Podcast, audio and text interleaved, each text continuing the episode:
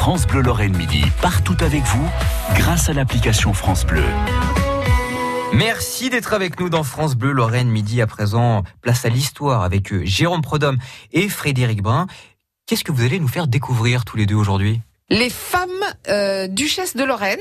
Mmh. On parle de laquelle aujourd'hui, Jérôme? Bah, on va commencer dans l'ordre, tu voulais bien? Eh ben, Hein, je vais vous donner les noms. Alors, je vais vous donner les noms. la femme de Gérard d'Alsace. Voilà, alors je vais vous donner leurs noms, mais en même temps, euh, euh, il arrive dans les trois quarts des, des infos que je vais vous donner, j'ai pas grand chose à vous dire, si ce n'est parfois leur nom. Vous hein. voyez, ça n'a pas été écrit Non, sur voilà. les femmes. Mais, mais c'est rappelons encore une une fois. injustice. hein. Non, mais c'est important peut-être. euh, D'ailleurs, c'est bien qu'on en parle à l'occasion de la journée des droits des femmes, parce que bah, les duchesses de Lorraine, elles sont à l'image de leur époque.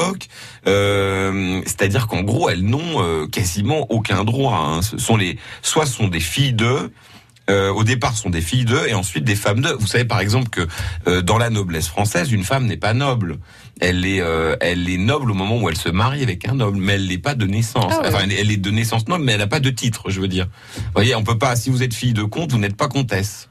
La comtesse, c'est la femme du comte, Oui. d'accord. Alors que si vous êtes fils de comte, vous pouvez être vicomte, par exemple. D'accord. Vous voyez Donc il y a des Bon. petites subtilités comme ça. Bref, les femmes, bon voilà. Alors euh, ces femmes de ces femmes duchesses, leur premier boulot.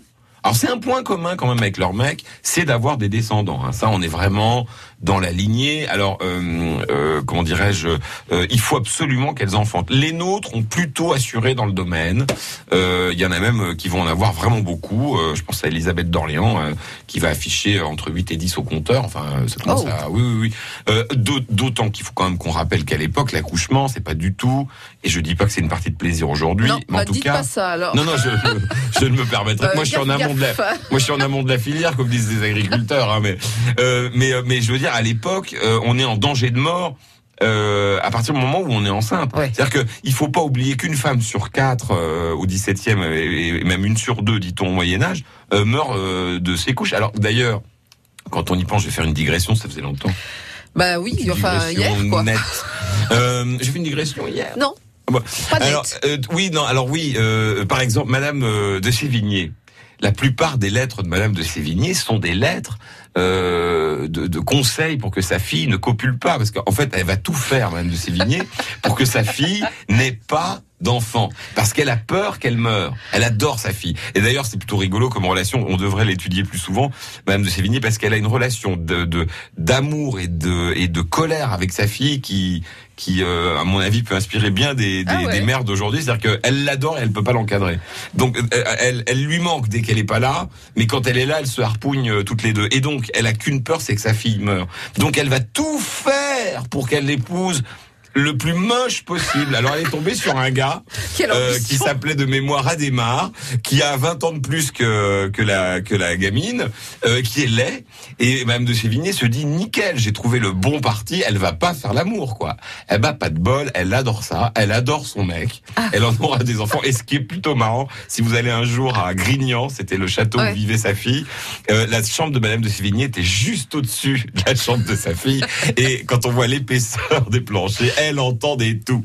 Donc, Donc, tout ça pour dire qu'on peut mourir en couche. Bien sûr. Hein, c'est dans un boulot quand même super risqué. Parfois, faut soutenir un siège. On le verra euh, dans notre chronique. Faut élever le gamin. Hein. euh, C'est pas toujours simple, même si euh, assez vite, vers l'âge de 7 ans, on le confie, comme on dit, aux hommes. Ouais. Mais Si n'empêche un que garçon. voilà, il faut que le, le gamin vous écoute. Ça, c'est aussi une très très vieille histoire. Et puis alors, si le gamin n'assure pas, ou s'il faut s'occuper du duché parce que par exemple il est trop jeune, vous avez tous les vieux jetons qui sont contre vous. Alors il y en a, il y en a quelques-unes comme ça qui vont être carrément expulsées euh, de Lorraine parce que euh, euh, bah, les mecs supportent pas qu'elle dirige. On n'a toujours pas vu la première duchesse de Lorraine, vous Ah non, savez. c'est vrai maintenant que vous me dites. Ah ouais. Oui, non, mais c'est important de les présenter. C'est- C'est c'est Hein même plus qu'important. Oui.